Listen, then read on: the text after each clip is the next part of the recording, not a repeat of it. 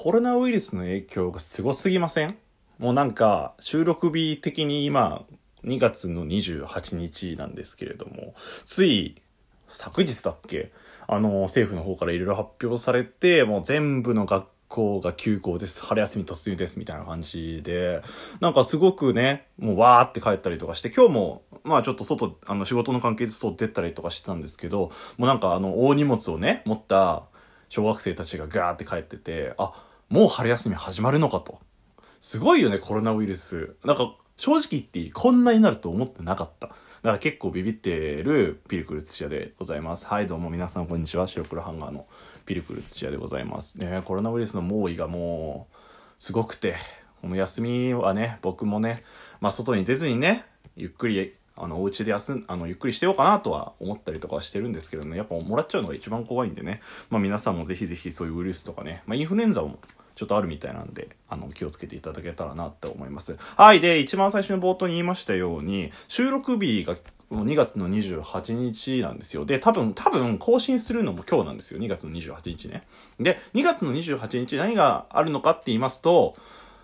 なんと、本日はピルクル土屋が大好きなコンテンツの一つであるバンドリというコンテンツの5周年になります。おめでとうございます。いや、バンドリ5周年ですよ。まあ、あの、今回なので、まあ、ハッシュタグバンドリの日なんて公式の方たちがやってますけれども、まあ、そのバンドリのね、まあ、僕のやっぱ青春なわけですよ。思い出、え、てかもう5周年なの？バンドリ。やばくない？普通に。え、そんな経った？びっくり。あ、でもちょっと待って。1、2、3、ああ、でもそっか。あの、あの時からだからそうだよ。2015年だもんね。5周年経ったもんね。へえ。ということで、あのー、そのバンドリに関する思い出とかをね、こう、ぬるっとね、ちょっとお話ししていきたいなって思います。ツイッターとかにね、書けよって話なんですけど、まあね、せっかくこうやってラジオやってるから、そういうところでこう発散させなきゃいねえ、やあやん。聞いてほしいやん。ということで、えー、もう今回はもう本当にただただ僕がバンドリについて話すよっていうこと、感想とか思い出を話すよっていう、本当に、まあ一人でのトークになるので、まあ興味ない人は、まあ興味ないかもしれないですけど、もう知りません。知らない。聞かな、あの、わかんない人はわからないっていうことで、あの、聞いていただけたらなと思います。矛盾してるね。はい。あの、バンドリをこう知ってる前提で僕はお話というか感想を進めていきますので、あの、知らない人は、例えばあの、単語が出てきた時に、ああ、そうなんだってって調べてみたりとかしていただけると嬉しいです。ちなみに大前提として、まあ、バンドリのざっくりした概要をお話ししますと、まあ、あの、女の子たち、バン、が、ガールズバンドを組んでバンドするよっていう、まあ、プロジェクトですね。で、アニメだったりとか、あの、一番のね、あの、大きなポイントとして、実際キャラクターを演じてる声優さんが、まあ、リアルバンドっていうことで、あの、バンドしたりとかで武道館やったりとかしてるっていう、そんな感じのプロジェクトになります。興味ある人はぜひ、あの、公式ホームページをリンクかなんかに貼ってきますので、そっちから飛んでみてください。はい。概要はおしまいです。僕がこっからバンドリについてただただ、えー、感想を言っていきます。いや、すごいな、5周年ということで。で、まずそもそも僕バンドリの出会いが、えっ、ー、と、いつだったかな？あれだ。僕昔から、まあ、ブシロードの犬って自称で言ってるんですけれども、そう、ブシロードのコンテンツが結構好きで、まあ、ミルキーホームズだったり、今だとレビュースターライトも好きだったりとか、まあもちろんヴァンガードなんかは一番最初の出会いですから。っていうことで、ブシロードコンテンツ結構好きだったりとかするんですよ。で、えー、その中で、まあ、ヴァンガードが一番好きなんですよ。カードファイト、ヴァンガードっていうものがね。で、カードファイト、ヴァンガード見てると、あれはもちろんアニメとかやってるんですけど、ブシロードがやってるわけですから、CM がね、合間合間に挟むわけですよ。で、それで結構、なんか、なんていうの、バンドリの CM がバーって流れたりとかして、あ、そういうのがあるんだなってなったりとか、あと、ブシロードが主催してる響きラジオステーションって、これ結構前にラジオでも話したと思うんですけど、響きラジオステーションっていう、そのブシロードが、なんていうの、持ってる、ラジオ、声優さんたちのインターネットラジオが聴けるよっていうものが、あコンテンツみたいのがあるんですけれども、それで僕は、あの、カードファイトヴァンガードの CM、CM じゃない、あの、ラジオ番組聞いてたんですよ。で、そういうのってやっぱ CM が挟まるんです、挟まるんですよ。なんで、なんだろう。その時に、まあ、始まったばかりですから、当初、一番最初のポッピンパーティーの曲である、イエス・バンドリーが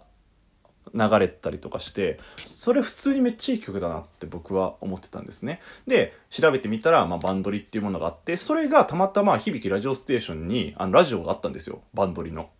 でそれをやってるのが声優のまああいみさんあいみんと、えー、伊藤彩沙さんまあ、あやさがやってたっていうことで、僕この二人の声優は知ってたんですよ。なぜならバンガードで言ったから。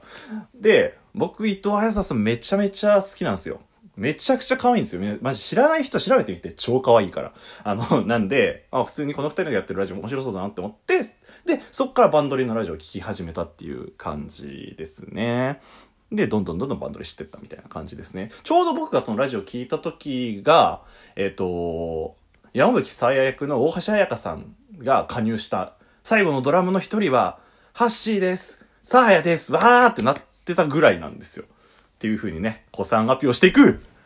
で、あの、バンドリに結構ハマってって、まあ普通になんていうか、これ多分いずれアニメ化して大きくなるんじゃないかなって思ってたなんか、こう、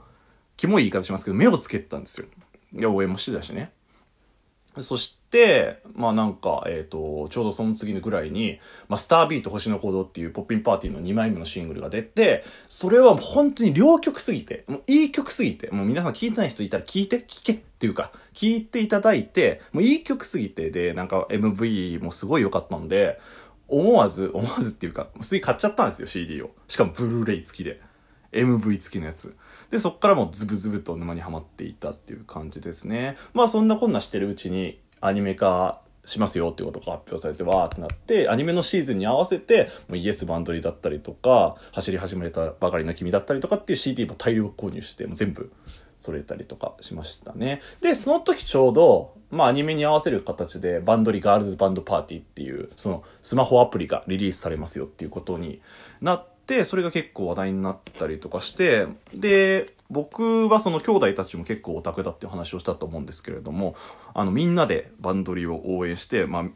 リリース初日からみんなで入れて協力ライブとかしたりとかして、最初はね、ちょっとバグとか多くて協力プレイやってもすぐ止まったりとかしたりとかしたんですけれども、やっぱりね、あのバンドリガールズバンドパーティーからすごい盛り上がったなっていうのは思いますね。曲も良かったし、うん。で、やっぱね、一番大きいのはカバー楽曲があるかな、あることだなって思いましたね。なんかそのカバー楽曲で、あ、この曲知ってるって言ってやろうっていう人結構いた印象です。僕の周りの友達も全然そのアニメとか興味ないし、バンドリなんてそんなん知らんっていう人たちも、まあ俺が学校の中でやってたりとかした時に、あ、それ知ってる曲やみたいな感じで、そう、こうガルパって言うんですけど、みたいな話をして、えー、やってみようっつってやってみて、そしたらなんかみんな結構ハマってくれて、もう友達と一緒に4人で協力プレイやって、そのためにわざわざ友達の家行ったりとかしましたからね。電話して、今からさ、みんなで集まって協力ライブしようぜっつって、いいねっつって、夜中の11時ぐらいにガーって友達ん家集まったりとかして、あの、協力プレイしたみたいな思い出があったりとかして、結構僕の青春でしたね。バンドリは。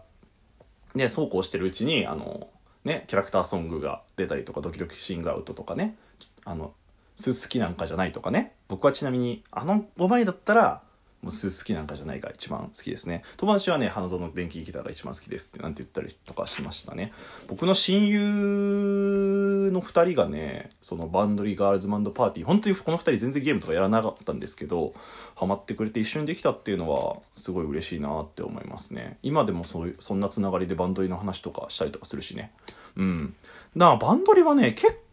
僕お金使ったと思いますよ。CD も買ったし、で、ライブも行ったしね、ポッピンパーティーのライブも行ったし、ロゼリアのライブも行ったし、まあ、あと、普通に、その、ガルパ、ガルパーティーとかにも行ったりとかして、結構お金落としてるコンテンツだなーなんてことを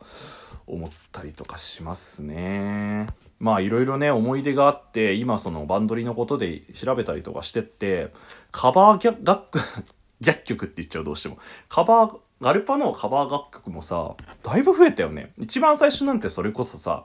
あの、有名どころで言ったらなんだろうな。まあ、あの、アフターグローがカバーしたバタフライとかカルマとかなんてのは僕、もろ世代ですから、もうすごくテンション上がったりとかして、わあカルマあんじゃんとか思って、アフグロだったらだからなんやかんや思い出補佐もあるけど、カルマがカバー一番好きかなって思いますね。で、逆にこっから知れたこともあったりとかして、パステルパレットのカバーしたドリームパレードなんて、アイリスさんの曲ですけど、全く僕知らなかったんですけど、聴いていい曲だな、元気もらえるなって思って、今はもう鬼リピしたりとかしてますね。で、ハッキングトゥザゲートも、僕ね、シュタインズゲート見られてないんですよ。友達がシュタインズゲートを見てて、で、あ、ハッキングトゥザゲートじゃんっつって、もう協力プレイの時それしか入れないっていう現象でみんな切れるっていう、そんなこともあったりとかしましたね。うん。好きなカバー楽曲はね、やっぱ僕セカオワ好きだったんで、ドラゴンナイトがハロハピーカバーしてくれるってなった時は普通に嬉しかったし、ロメオも聞いて、すごいハマって、まあ、カラオケで友達と歌ったりとかしたりとか、まあ、あとシャルルとか親愛らへんは好きですね。まあ、有名どころだとやっぱり、ひまわりの約束とか、上海ハニーとか、新宝島なんていうのは多分、アニメとか見ない人でも全然知ってるよみたいな楽曲だったりとかしますね。やばい、どうしよう。全然喋り足りない。あと1分で収められる気がしない。で、あとね、まあなんか、ついでに僕の一番好きなオリジナル楽曲の話もしようかなと思って。ポッピンパーティーだったら、まあ、やっぱり思い出補正もあるし、一番最初の出会いというかきっかけをくれたっていうこともあって、マスタービート星の鼓動が一番好きかなって思います。やっぱなんか、こう、ね、歌ってて聴いててすごく良かったし、なんか MV のあの感じもね、好きだったりとかしたんで、もう心に刺さるというか、すげえいいなって思ったりとかします。ロゼリアだったらね、僕はね、熱色スターマインがね、一番好きなんですよ。で、これはちょっとちゃんと理由があって、ちょうどその OVA、アニメが終わった後の OVA みたいな感じがで、限定上映されますよってなった時に、僕それ見に行ったんですよ。選考会みたいなの当たって。で、その時に初めて熱色スターマインドがエンディングで流れて、おめっちゃかっこいいこの曲ってなったんですよ。やっぱローゼがその前までは、あの、リバースデーだったりとか、ひだまりロードナイトってめちゃくちゃいい曲なんですけど、やっぱ最初のブラックシャウトの衝撃が強かったから、もっとロックな感じ欲しいなって思ったから、もう熱色スターマインですよ、バーンですよって思って、もうこの熱色スターマインがね、本当に好きなんですよ。うん、なのでこれ皆さん聞いていただきたいです。他にもね、パスパレとかの、やばい、全然喋りたいない。あの、あるんですけれども、ぜひ、あの、また機会があったら話したいと思います。まあ何が言いたいかと言いますと、バンドリ、いつも元気をくれてありがとうございます。そして5周年おめでとうございます。祝バンドリ5周年おめでとう